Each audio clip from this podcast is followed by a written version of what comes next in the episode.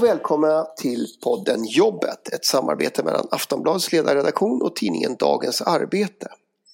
Eh, I våran värld skulle man kanske kalla det här för en årskrönika. Jag vet inte om det fungerar i en podd, men vi ska i alla fall försöka sammanfatta det viktigaste som har hänt på svensk arbetsmarknad under 2020 på ungefär en halvtimme. Jag kan säga att det kommer inte att bli lätt. Eh, för det har ju hänt en hel del, eller hur Helle Klein? Ja, verkligen. Det är ju ett dramatiskt år på många sätt, inte minst på arbetsmarknaden. Mm, så är det. Eh, när inte du gör podden Jobbet så är du ju chefredaktör för tidningen Dagens Arbete. Eh, själv heter jag Ingvar Persson och skriver bland annat om arbetsmarknad på Aftonbladets ledarsida sedan Hundra år? Nej. En, en kortare evighet. Åtminstone 2001 som det står på, på någonstans. Eh, mm. Två teman tänker jag har dominerat 2020 eh, när det gäller arbetsmarknaden. Corona, kanske först och främst förstås, som det har dominerat allting, men också januariavtalet. Eh, och jag hade egentligen tänkt att vi skulle börja med januariavtalet, men allra först tänkte jag att vi borde nämna en eh, granskning som Dagens Arbete precis har publicerat döden på jobbet. Vad kan du berätta om den Helle? Ja, det där är ju ett ämne som ofta Dagens Arbete genom åren tyvärr har fått komma åter till och det handlar ju om dödsolyckor på arbetsplatser. Eh, det är ju en förfärande statistik. Det är ju faktiskt så att det nästan är en person i veckan eh, som dör på jobbet på grund av en arbetsplatsolycka.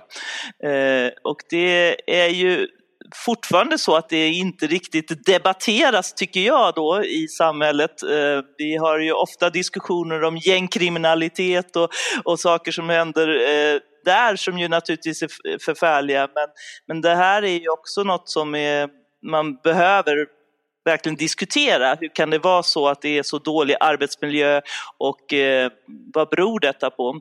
Och det vi gjorde den här gången i vårt senaste nummer var ju att vi dels gick igenom 2019 års alla dödsolyckor, eh, då inte bara på industrin utan det är många olika branscher. Eh, men sen sökte vi upp en, rätt många anhöriga så att det blev också den här Alltså, det, det, finns en risk att det blir bara människor i en statistik eller siffror i en statistik, men det handlar ju om människor och familjer som slås sönder. Det är unga människor som kanske har varit ute på sina första jobb och haft framtidsdrömmar och aldrig mer kommer tillbaka och, och där. Och det har ju varit otroligt berörande berättelser. Så det är den ena delen. Den andra delen har ju handlat om att vi också visar på hur otroligt långsam rättsprocessen är vid eh, eh, olycks, eh, ja, arbetsplatsolyckor. Eh, det tar eh, minst tusen dagar för att överhuvudtaget rättssystemet ska, ska kicka igång kan man säga. Eh, och det här är ett problem för det skapar ju både för anhöriga men också för arbetsplatserna, arbetskamrater, att man inte vet, liksom vet vad berodde det här på och vem är ansvarig för att det är så här. Så här finns mycket för att göra framöver, både för arbetsgivare, fack men också politiken faktiskt. Hittar ni liksom någon förklaring? Vad säger vad säger politiker när ni konstaterar att det tar så här lång tid? Ja, alltså man kan ju säga en sak att eh, arbetsmarknadsminister Eva Nordmark, hon är ju väldigt på de här frågorna. Hon vill verkligen att det ska finnas en, en eh, liksom nollvision. Det driver ju också fackförbunden, det driver IF Metall, Pappers, GS-facket, nästan alla facken driver detta. Men eh, det finns ju både saker som handlar om Arbetsmiljöverket som under många år har varit avlövat, man har inte tillräckligt mycket med inspektörer, man eh, har då, där behöver man ju rusta upp och det har ju också regeringen i omgångar gjort. Men man behöver ju också ha den här frågan om att Eh, alltså de regionala skyddsombuden som får tillträdesrätt också på arbetsplatser där det inte finns eh, fackmedlemmar. För det är ofta på den typen av arbetsplatser som fungerar dåligt i allmänhet, för, eh, där också de svåraste olyckorna sker. Men det är också naturligtvis, alltså, eh, ett, en uppvärdering av arbetsmiljöarbetet och det är ju en facklig kamp och där tycker jag ju jag tycker att fackförbunden på senare år verkligen har blivit bättre på att driva de här frågorna, men många gånger har det ju ofta varit att det mest är lönefrågor och inte så mycket om arbetets organisation och makt och delaktighet, men också arbetsmiljöfrågor. Men det har ju blivit bättre. Men det är må många saker som ska liksom fungera, men rättsapparaten är ju också så att man har ju inte Eh, tillräckligt utbildade, varken åklagare, eh, även inom polisen så är det få som kan arbetsmiljöbrott. Jag skulle egentligen vilja att man skulle ha någon sån här, eh, man skulle kunna starta en sån här som i tv, Veckans brott med GW Persson, eller på att säga, men att man liksom sätter större fokus också på arbetsmiljöbrotten, för det blir ju brottsplatsundersökningar, men där har man väldigt dåligt med resurser, både inom polis och åklagarväsende, eh, rättsväsende. Eh, så att det tar enormt lång tid och det blir väldigt få eh, fällningar också. Eh, så det leder inte till så mycket, tyvärr. Nej, Nej och det är väl värt att säga det att, att eh, den här statistiken då ungefär en i veckan eh, och så har det sett ut under många år. Det är ändå toppen på ett isberg för det är det är ju, ja men det är naturligtvis en måttstock men det är väldigt, alltså de allra, allra, allra flesta olyckorna eh, led, går ju inte så här illa men det är ändå för, liv som blir förstörda. Absolut, det är ju mängder som skadas för livet, men även om de inte dör så blir de otroligt skadade. Sen ska man också tänka i Arbetsmiljöverkets statistik så finns ju inte de med som vi också granskar ofta, nämligen i skuggsamhället där det är, är ofta migrantarbetare som inte har alla papper och, och, men som utnyttjas cyniskt av arbetsgivare och sånt. Så att egentligen så ser det mycket värre ut också. Ja, men eh, du nämnde det här med RSO. Det är ju faktiskt en sak som har varit aktuell under året. Där eh, regeringen föreslog att just eh, de här regionala skyddsombuden skulle få en utökad rätt att besöka arbetsplatser. Det gick inte. Nej, och där är det ju verkligen en sorglig ja, sorglig förståelse för det här från både eh, en del i januaripartier, både Centern och Liberalerna, men också hela den borgerliga oppositionen som eh, har en mycket märklig syn på skyddsombud skulle jag vilja säga. Det finns ju de som driver tillsammans med Svenskt Näringsliv att skyddsombuden ska överhuvudtaget inte ha någon facklig förankring eller vara liksom valda på arbetsplatsen utan det ska nästan vara, eh, jag tror Sverigedemokraterna driver ju att det ska nästan vara någon slags statliga inspektörer från Arbetsmiljöverket som ska vara skyddsombud, vilket är en väldigt konstig idé. Eh, men detta är ju verkligen en politisk fråga och det sorgliga är för att när, när man kollar runt Eh, bland faktiskt företagare och företag så hyllar de ofta de regionala skyddsombudens eh, eh, både enorma kunskaper, de använder dem ofta och får hjälp av dem. Så att jag tror ju både Svenskt Näringsliv och de borgerliga partierna, de är långt ifrån verkligheten när de driver mot den här frågan. Ja, men då är vi inne på politiken. Eh, en, en av de frågor som ju Eh, har varit, eh, blev aktualiserad, eller aktuell då genom eh, januariavtalet är ju det här med Arbetsförmedlingen och den har vi pratat om en hel del i, i den här podden. Eh, från början om man läser avtalet så skulle den ju privatiseras under året som kommer nu 2021. Eh, det satte riksdagen stopp för och nu är det 2022 som gäller. Eh, men planerna ligger i huvudsak kvar. Ja, och det, det är, jag måste erkänna, det är lite svårt att hänga med faktiskt i vad händer med Arbetsförmedlingen. Och det var ju en, alltså för det första kan man ju ifrågasätta hela grundidén med den här privatiseringsnojan när det gäller Arbetsförmedlingen. Det är knappast det som behövs, tror jag, på eh, arbetsmarknadens område. Men, men aktat det så var det en extremt dålig timing nu när vi har liksom en coronapandemi med väldigt hög arbetslöshet som konsekvens och följd. Och så ska man hålla på och schackra med, med Arbetsförmedlingen som blir det absolut viktigaste i att kunna bekämpa arbetslösheten och få folk i utbildning och få folk till nya yrken och så här. Så att, nej, men jag vet, vet du, vad, vad händer nu liksom? Ja, alltså det som händer precis nu är att de har fått ett nytt regleringsbrev Eh, där, man, där regeringen ju bland annat slår fast att alla arbetslösa ska ha rätt till ett möte i den fysiska och verkliga världen. det är en sorts uppföljning kan man säga utav, utav de här reglerna om att det måste finnas en skylt eh, i varje kommun. Det, var ju, eh, det har ju varit det senaste budet då när, när eh, inte minst centerpartistiska kommunalråd blev rasande eftersom Arbetsförmedlingen började lägga ner kontor. Mm, det blev plötsligt tydligt.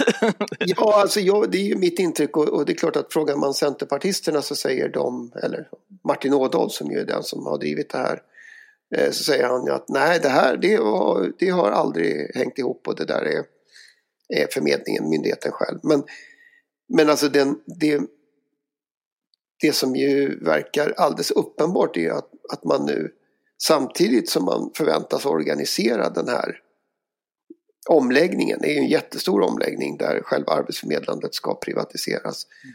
så måste man på samma gång eh, försöka rusta organisationen för det är jättemånga som har slutat naturligtvis. Det är ja. ju så det, det blir.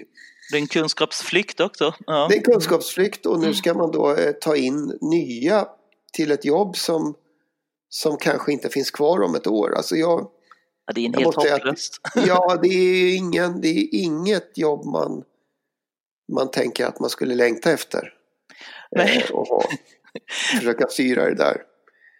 Eh. Och det, det, blir, och det här är ju det här är ju det problematiska när man har en väldigt dogmatisk syn som ju Centern har haft och har när det gäller arbetsmarknadsfrågor. Den här är liksom en principfråga då på, på Centerns högsta nivå om Arbetsförmedlingen men det, det stämmer inte så väl med verkligheten som du själv sa med de centerpartistiska kommunalråden ute i kommunerna ser ju behovet verkligen av en arbetsförmedling där som fungerar.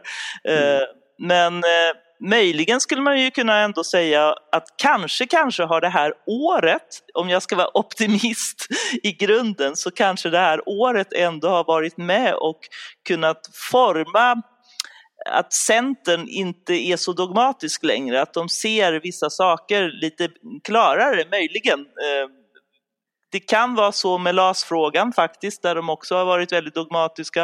Eh, och eh, i den bästa av världar så kan man ju hoppas att det inte blir det här kaoset runt Arbetsförmedlingen. Det är ju alldeles tydligt att arbetsmarknadsministern och S-regeringen vill ju inte riktigt det här som januariöverenskommelsen går ut på. Men, ja. nej, nej, det var ju, jag, jag, jag påminner mig liksom, och det här var ju innan coronan, men när arbetsmarknadsministern vid något tillfälle sa eh, om vi gör det här alldeles rätt så kan det bli bra. eh, det är lite för många reservationer i samma mening när, när det handlar om en så stor fråga. Du nämnde eh, LAS-förhandlingarna. Det är ju också ett ämne som vi har återkommit till, eh, bland annat i den senaste podden när vi pratade med eh, Camilla Frankelius som är förhandlingschef på Sveriges Ingenjörer och en av dem som, som var med när man eh, då till slut slöt ett avtal. Eh, och det, det är ju då ett avtal som är slutet mellan Svenskt Näringsliv och PTK från början men där eh, IF Metall och Kommunal, de två största fackförbunden i LO, har anslutit sig i efterhand. Mm. Eh, är den där frågan utagerad nu? Nej, det kan man nog inte säga. Eh, den har ju verkligen präglat det här året, men den kommer prägla stora delar av nästa år också. För att det som händer nu är ju att nu ska ju regeringen mejsla fram ett konkret lagförslag eh, och parterna i, i den där vid det bordet kommer ju vara PTK, Svenskt Näringsliv, Kommunal och IF Metall. Eh, men sen kommer det ju vara remissförfarande och andra kan tycka till och det är också en politisk process att dra det här igenom riksdagen. Eh, nu verkar det ju ändå som att både Centern och Liberalerna i januariöverenskommelsen i alla fall kommer stå bakom den här överenskommelsen som har gjort. Men vi vet ju fortfarande inte riktigt med Vänsterpartiet vad de, hur de ska agera. Så det här, nej det är inte löst än. Nej, och det är väl värt att, det är väl värt att säga det att det här är ju två delar. Det ena är ett, ett, ett huvudavtal då som, som ju gäller för de parter som varit med och skrivit under det. Mm. Eh, men det förutsätter ju samtidigt, eller, eller eh, inkluderar, en hel del lagstiftning och den kommer ju att påverka hela arbetsmarknaden. Mm. Och där blir ju också, för staten måste ju nu också svara upp till exempel på den här viktiga delen som handlar om kompetensutveckling som är ju en stor del i att IF Metall gick med i överenskommelsen. Eh, så det måste man ju också se konkret att staten svarar upp på. Eh, men nej, det där kommer... Sen är alltså Politiskt är den möjligen faktiskt löst. Eh, fackligt så är det ju fullt tumult i LO eh, om detta eh, och, eh, och där är det ju nog en ganska djupgående konflikt eh, som man ju egentligen har sett under många år där LO drar åt olika håll beroende också på att arbetsmarknaden drar åt olika håll i olika branscher. Eh, men det kommer ju vara en stor prövning framöver här hur, hur Susanna Gideonsson och, och LO-ledningen ska kunna hålla ihop det här. Hon fick inte en, en alldeles lätt start på sitt jobb. Nej, verkligen inte. Jag tycker nästan synd om henne, men hon är, verkar vara en god ledare ändå som försöker eh, ändå vara både tydlig men också sammanhållande. Men vi får se om det där kommer bli en prövning framöver.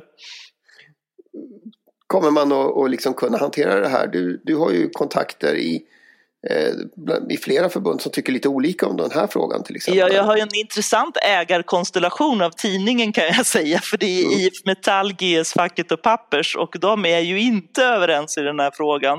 Eh, framförallt de som står längst ifrån varandra är ju Pappers och IF Metall där Pappers tillhör de starka kritikerna av den här överenskommelsen. Eh, och så där ser det ju ut i hela LO ju att, att eh, det är ju det är ju många förbund som, jag menar Byggnads, Transport, eh, Seko har ju varit otroligt eh, arga och upprörda på IF Metall och, och Kommunal.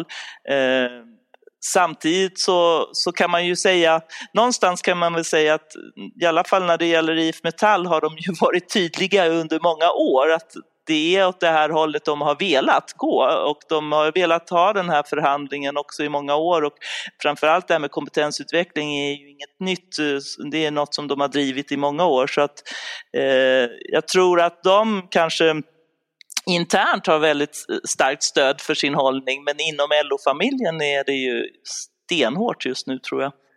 Men, och även för Kommunal naturligtvis. Ja, mm. ja. Kommer, den, kommer den liksom vreden eller den ilskan också spilla över. För nu är det ju nu är det Eva Nordmark och, och Stefan Löfven som ska ta den här frågan vidare. Mm.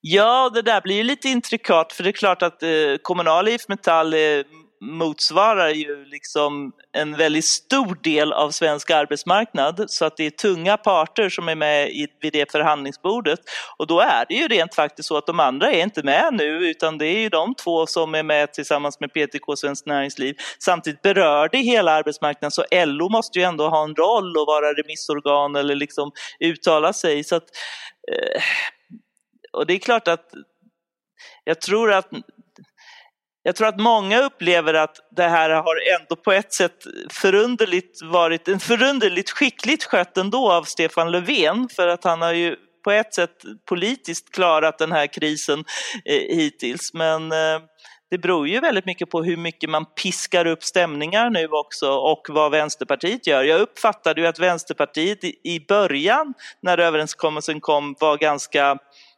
försiktiga i sina uttalanden och tyckte att eh, ja, eh, liksom, ja, det här kanske var, det var ändå intressant att Kommunal och IF Metall var med i det här. Men sen har man blivit hårdare och hårdare i sin kritik och det sker nog en del opinionsbildning både från vissa fackförbund och, och i Vänsterpartiet. Så det här kommer, kommer bli jätteintressant framöver. En fråga till som hänger med in i 2021 med andra ord. Absolut, den lär vi komma åter till. Jag tänkte vi, får, vi måste ju ta lite grann om corona för det är ju ändå den, den här pandemin som, som helt i stort sett har präglat det här året. Inte minst den här podden där, där vi ju nu sitter i, på varsitt håll och, och, och spelar in den här. Eh, som så mycket. Titta på varandra som frimärksbilder på så en skärm. Så är det. Eh, en, en sak som jag har tänkt och som ju verkligen, och det berör ju arbetsmarknaden på alla möjliga sätt, men, men eh, en sak är ju det här med, eh, vi har ju varit inne på arbetsmiljöarbetet, för, för det kan man väl säga att om, om skyddsombud har, har liksom, eh, haft en ganska undanskymd roll hittills, eh, väldigt ofta i debatten, så har det ju inte riktigt varit så det här året. Nej, verkligen. Eh, och vi, vi har ju en, en liten annan tidning som heter Dagens Arbetsmiljö som just handlar om skyddsombudens roll och vänder sig till skyddsombud. Och vi skrev ju om det som också många andra tidningar och medier har skrivit om, nämligen de här skyddsstoppen som har lagts eh, framförallt i våras. Eh, det var ju kommunal mycket som för äldreboenden eh, men också på liksom busschaufförer eller spårvagnar i Göteborg och sådär. Och det där är ju det yttersta ett skyddsombud kan göra, nämligen att faktiskt eh, stänga en arbetsplats eh, eller se till att verksamheten inte pågår därför att man anser att den är farlig. Eh, och det blev ju fullt liv om det och det har ju också gjorts reportage om hur, hur Arbetsmiljöverket först stöttade detta och sen hävde skyddsstoppet och att det har funnits påtryckningar faktiskt också från SKR och sånt när det gäller äldreboendenas ja, arbetsmiljö. Och den här, det visar Alltså det visar också på det komplexa. Eh, vi i tjänstemannavärlden, du och jag, vi kan jobba på distans.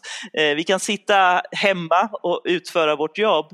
Men väldigt stor del av Sveriges arbetslöntagare är ju sådana som måste verkligen gå fysiskt till jobbet. Och det gäller ju vårdpersonalen, men det gäller också industriarbetarna. De kan inte på distans jobba utan de måste gå. Och här blir det ju så här, jättemycket frågor om hur ska man skydda sig mot smitta på arbetsplatsen. Eh, och särskilt inom vården där ju smittan finns ofta, eh, men också på industrin. Det är ju stora arbetsplatser om man tar Scania, Volvo, eh, men även naturligtvis på mindre, men där man är väldigt många i samma rum och hur gör man då? Så skyddsombuden har ju fått en helt ny roll där det handlar om att liksom göra riskbedömningar utifrån en smittoläge. Det har man ju aldrig hållit på med tidigare. Nej, Nej men och där, där just industrin är, är ju intressant. Jag träffar ju eh, många som, som arbetar i industrin naturligtvis. Och, eh, och där har du ju också den situationen att eh, på kontoret så kan det mycket väl vara så att man faktiskt har gått hem. Ja, och jobbar hemifrån. Eh, så, så där är det liksom tomt. Men nere på verkstaden eh, förväntas man vara. Och, och förstås ofta under, ja men det är inte alltid, det är inte byggt för att hålla avstånd nödvändigtvis. Det är, eh, jag har hört historier om hur man har förbjudit användningen av handsprit. Mm. Eh, eftersom det då anses vara ett, ett riskmoment men, mm. men samtidigt som folk förstås är, är jätteoroliga för att bli smittade. Mm. Eh, så att eh, nej, där, finns, där finns det ju många historier som inte, inte är riktigt berättade. Nej precis. Och det är också det här svåra, eh, för man, det är ju vissa moment på en industri där man faktiskt också behöver eh, jobba ihop, eh, vara nära varandra. Och ska man då hålla på att ha visir, alla har ju skyddsutrustning på ett eller annat sätt men det ska bli ännu mer då, det kan också upplevas väldigt krångligt, hur ska man göra, hur ska det gå till? Och där har man ju inte riktigt ännu utarbetade rutiner för hur ska det vara ett smittsäkert industriarbete inte. Eh, så det där kommer vara en fråga som kommer hänga i nu även nästa år eh, och, och liksom göra arbetsplatserna säkra, coronasäkrade och eh, det är ju lika viktigt för kommunalare som för industriarbetare men, men ja, det där är... Ja. ja. vi, har väl, vi har ju haft några klusterutbrott i Sverige men, men kanske det, de allra tydligaste exemplen på, på sambandet mellan coronasmitta och, och arbetsmiljö, de har, finns ju ändå från Tyskland där, där hela slakteriindustrin ju eh, drabbades utav, utav eh, extrema eller extremt mycket utbrott. Och då, då handlade det också om både dålig arbetsmiljö och, och eh, migrantarbetare som, som i största allmänhet levde under, under väldigt eh, påvra förhållanden och sådär. Och återigen så ser man hur allt det där hör ihop. Alltså på, före, på företag där man redan har ett bra arbetsmiljöarbete, där löser man de här frågorna. Men på, på företag där man struntar i arbetsmiljön, då är, blir de livsfarliga också under en coronapandemi. Eh, så att eh, nej, det där är superviktiga frågor. Men det visar ju också på hur olika eh, ja, hur, hur olikt det ser ut på arbetsmarknaden där somliga måste gå till jobbet, vi andra kan jobba hemma eh, och den liksom klyvnaden mellan arbetare och tjänstemän den har ju blivit väldigt tydlig i coronapandemin. Det har också blivit väldigt tydliga klassfrågor eh, där hälsa, där döden eh, är en klassfråga faktiskt. Eh, mm. Det har varit, coronan har spridit sig ofta i områden med trångboddhet, med utpräglad fattigdom, dålig utbildningsnivå. Eh, de mönstren pekar ju på ett ojämlikt samhälle som är faktiskt pinsamt för Sverige, eh, som man behöver också hitta jämlikhetsreformer framöver. Ja, intressant.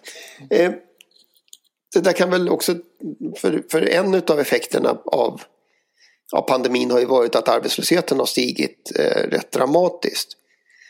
Eh, och det är väl, alltså det man kan säga där är väl just att att det har slagit oerhört ojämnt i, i samhället. De mm. branscher som har drabbats hårdast är ju de här väldigt, eh, vad ska jag säga, upphåsade servicesektorn. Mm. Som, som det har pratats väldigt mycket om. Då. Mm.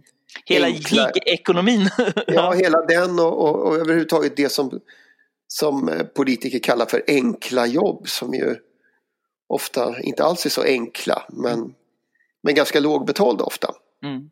Eh, och personalintensiva.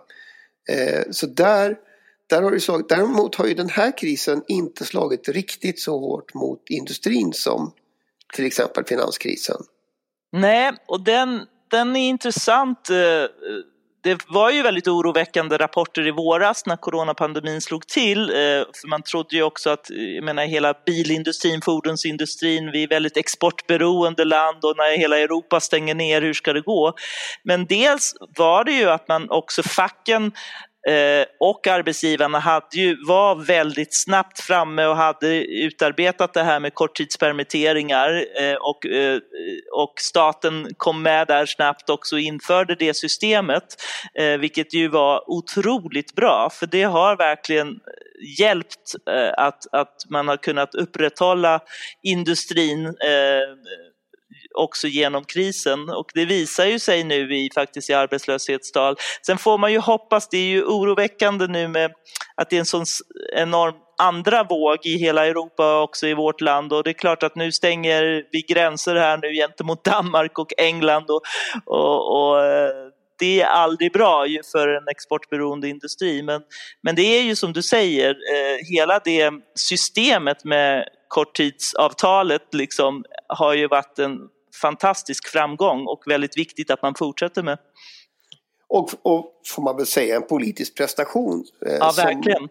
Som man inte var, alltså jag, jag var ju med när eh, Magdalena Andersson hade den första så här corona eh, presskonferensen och då det känns som evigheter sedan. Ja, det gör det verkligen. Men eh, då var en av nyheterna att de, de skulle verkligen skynda sig att införa det här systemet.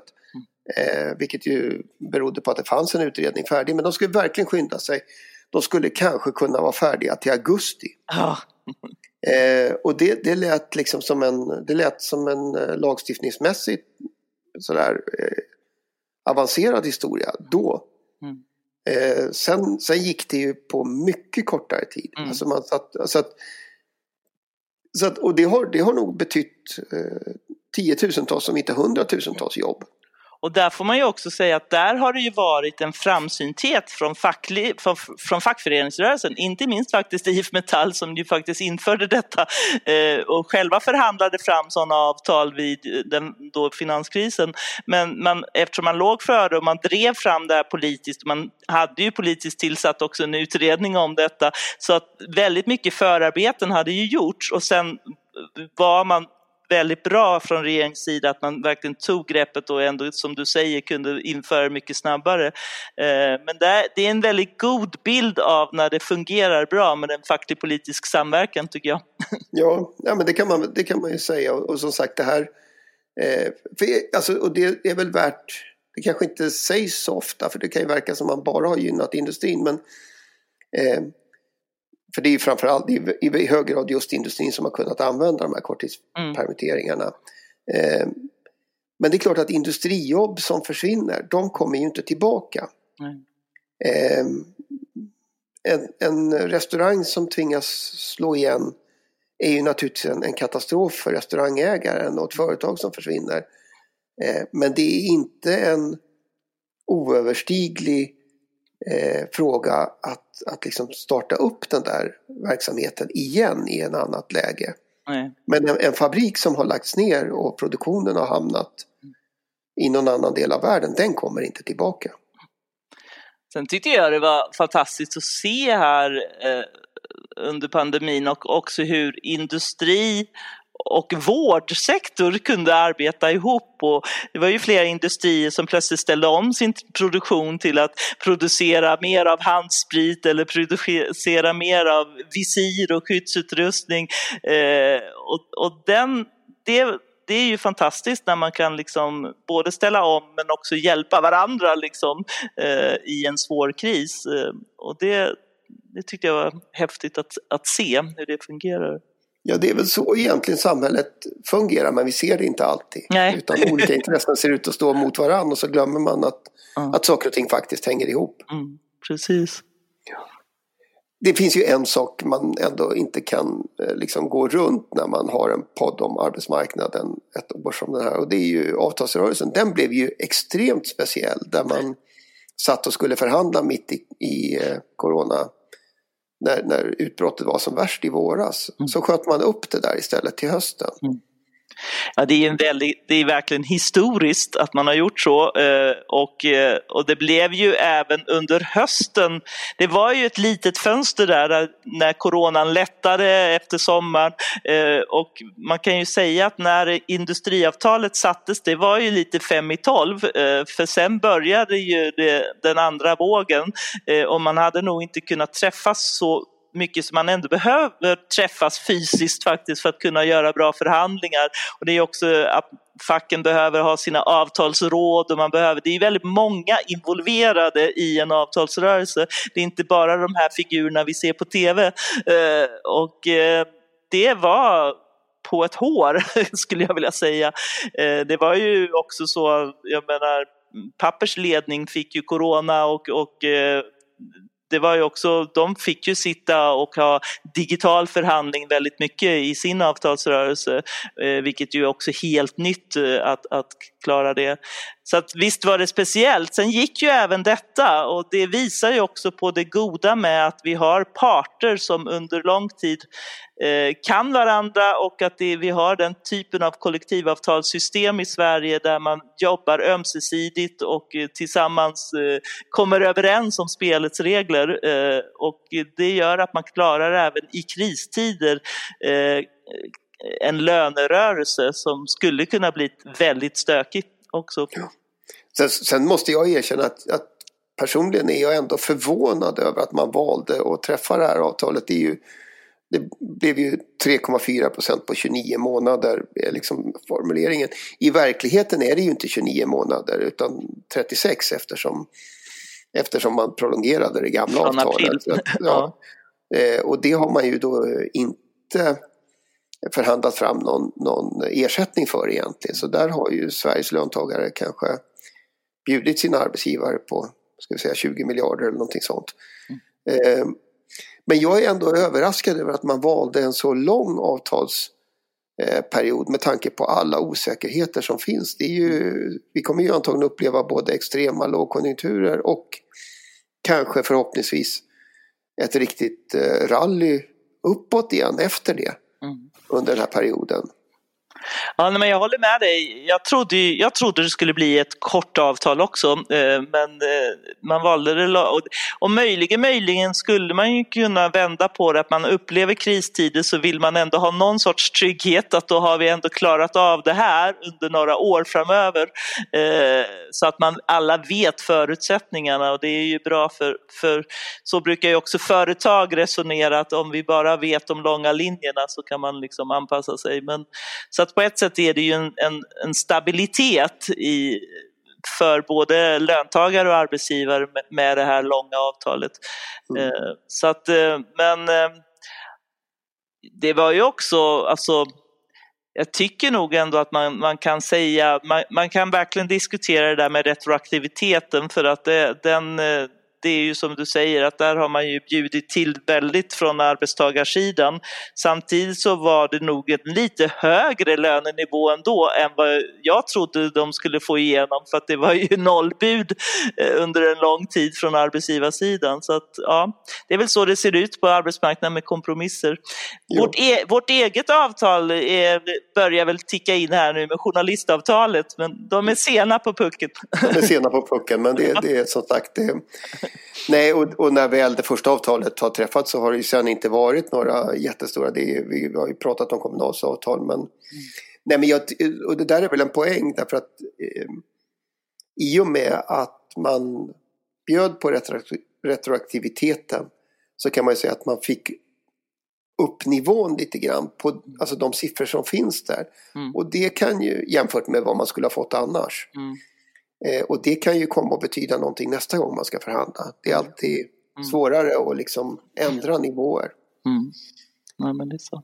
Och det är också intressant, för det har ju varit en stor diskussion, kommer det här med märket och industrinormeringen att eh, överleva framöver och så här. Men det har ju visat sig den här gången att det håller väldigt väl. Varenda annat avtal har ju hållit sig till märket verkligen.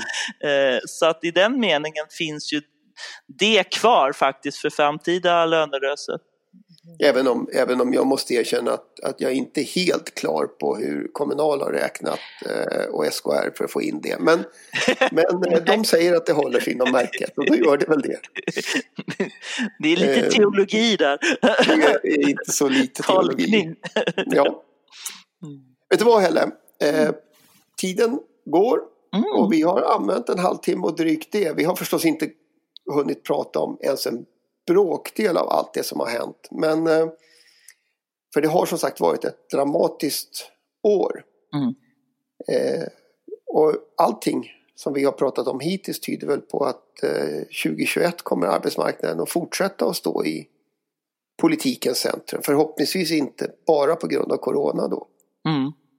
Precis, och det är ju för oss arbetsmarknads eh, journalistnördar så är det ju väldigt spännande tider med allt som händer nu på arbetsmarknaden och kommer fortsätta hända. Så att det blir eh, ett eh, spännande 2021 och så får vi hoppas att det blir ett något ljusare sådant ur smittolägessynpunkt.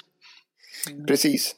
Och det vi kan säga är ju att eh, både Dagens Arbete och Aftonbladet kommer fortsätta att bevaka de här. Eh, förhoppningsvis kommer också podden Jobbet tillbaka i en eller annan form. Det vet man eh, aldrig riktigt säkert. Eh, men för efter 2020 så är det väl vår enda uppgift som återstår nu att önska tre, lyssnarna trevlig helg och ett gott nytt år. Precis, det är bra. Det gör vi. Det gör vi. Fint. Ja, God jul. Hej. Hej.